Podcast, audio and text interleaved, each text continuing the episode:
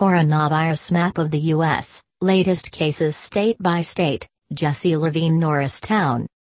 80% of patients experience a mild form of the illness, which can include a fever and pneumonia, and many of these cases require little to no medical intervention. That being said, elderly people and those with underlying conditions such as diabetes or heart and lung issues are the most vulnerable. The coronavirus death rate in China for people 80 or over, in the government's study of more than 72,000 cases, was 14.8%. Confirmed cases of COVID 19 in the U.S. is 337,477 and deaths number is 9,643 include April 6, 2020.